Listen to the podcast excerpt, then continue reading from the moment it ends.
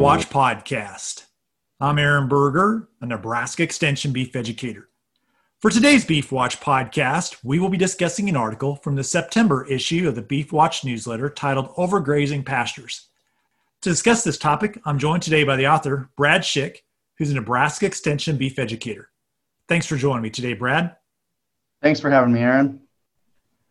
Brad, we've seen some pretty dry conditions across much of Nebraska this year. And with those dry conditions, I think we increase the risk of overgrazing pastures. And that's really the focus of the article that you wrote.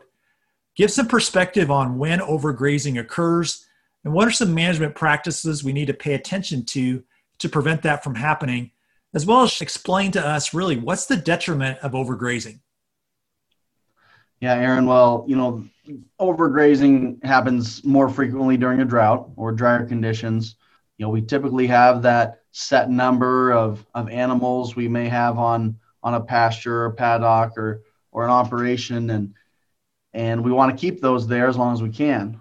The problem is that uh, the life of the pasture uh, might be more damaged than the life of that animal if we if we overgraze too severely. One of the the worst things we can do to a, a pasture is overgraze so much that it starts affecting the roots.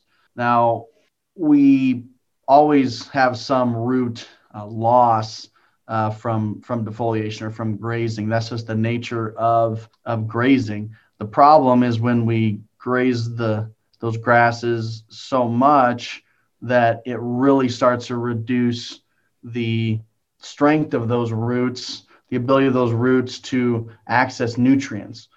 So when we think about our kind of our take half, leave half, uh, 50% removal, that's usually enough to allow for those roots to, to at least maintain some sort of good growth. If we get beyond that and they multiple times grazed on that single plant, those roots are going to start to actually uh, die, uh, die back and reduce. A lot of that's going to come from our, our fine root hairs, our fine roots but that just eliminates the ability to access nutrients and water and, and things of that nature. So I guess just to kind of maybe put this in another set of terms, when we've got this plant, when it initiates growth in the spring, that growth is coming from carbohydrates in the roots. And when livestock come along, and they bite that new growth off, we're actually using energy stores in the roots to send up new shoots again. And when we have a situation like drought, uh, we're, we're adding another stress to that plant, and we, that plant really doesn't have an opportunity to recover before it's grazed maybe severely again. And successive grazing of that kind of occurs, especially on preferred species. That's going to have a detrimental impact to our species composition and total productivity. Right. And without that grass blade growing back, uh, it can't photosynthesize and it can't help create more of those carbohydrate storages. So then it just becomes a, a waterfall effect of uh, calling on those reserves again, and it just becomes detrimental the longer it goes too. Another thing I think is important and I think really stands out in a year like this is when when that plant is stressed, uh, we're going to have less growth present. We're going to capture less moisture when it falls. What I mean by that is having plants present to intercept rain as it comes helps to capture that, get it into the ground. Also, our ET rate, our evaporation rate, is probably going to go up because we have uh, less shading. The ground is hotter. So we start to have, as you said, almost a cascading or waterfall effect, snowball effect when we overgraze. Right, and and then it opens up, literally opens up the canopy to to other opportunists, so our weeds that are unwanted, uh, provides them to get light, provides them to better compete a lot of times with the uh, the preferred forages too. And then it, again, it kind of causes, like you said, that snowball effect, uh, and and then it starts affecting our our soils, um, creates more opportunity for uh, erosion. Uh, in some areas, compaction uh, if it's grazed, uh, depending on soil type, if it's if it's grazed on an area uh, heavily and those animals are out there longer too, uh, so it can it can go south real fast. So, Brad, if we're in a situation where maybe we're looking at a pasture and we realize, you know what, uh, we overgrazed this year, we we had animals in there longer than we should have, or maybe we had too many animals for the period of time we had them there.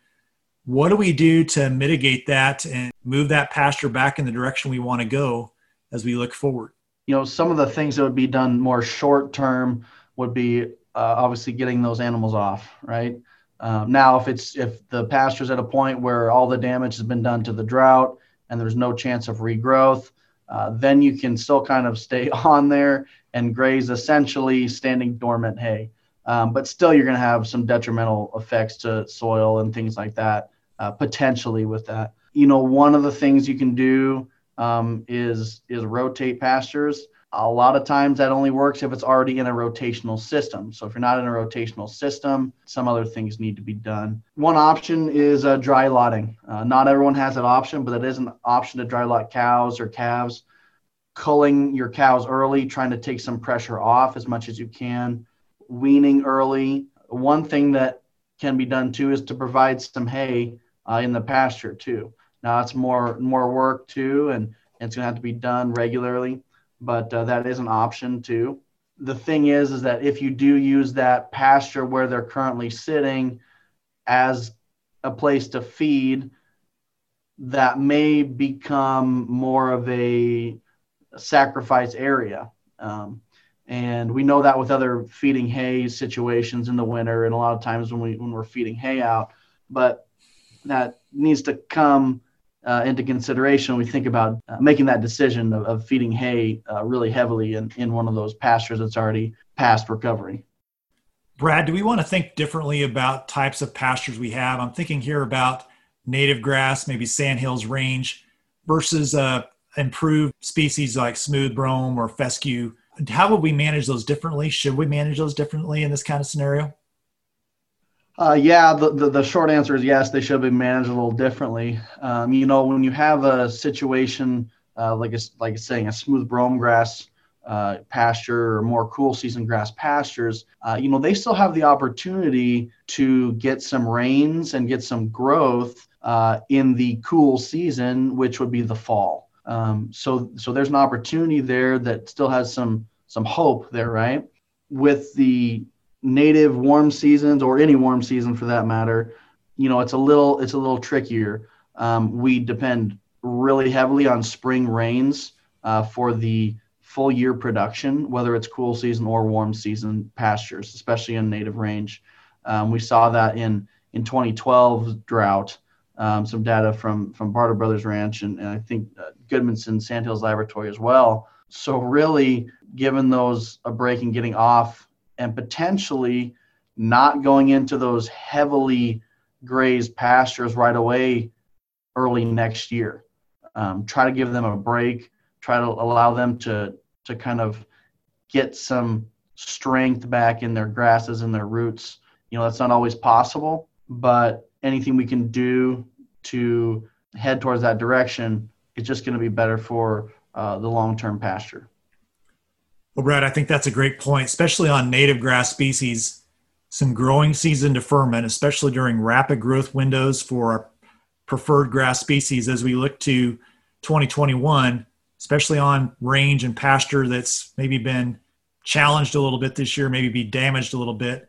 That means we probably need to reduce stocking rate. We maybe need to re- delay turnout as we think about 2021 and or already be planning that now. I think looking ahead thinking about the cattle maybe we're going to carry through the winter the next spring, uh, maybe thinking about what we're doing in terms of retaining replacement heifers.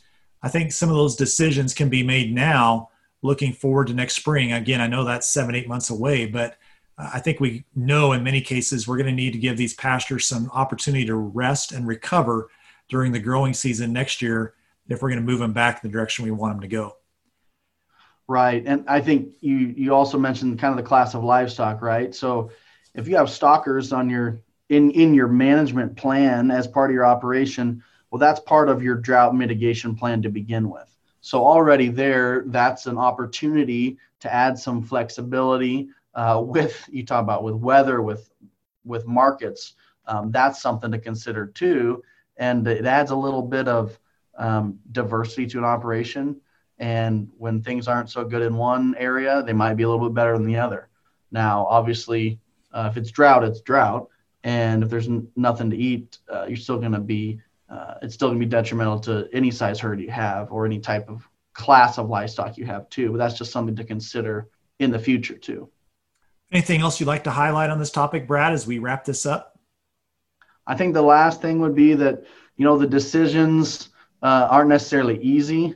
Um, they need to be taken into consideration very uh, very seriously, and and that uh, whether keeping animals or selling animals or or feeding hay or not, uh, the the decision should be to make sure that those pastures are kept productive uh, for years to come because um, that's the the base, literally the ground on which our operations um, are founded. Thanks again for joining me today, Brad. Thank you, Aaron.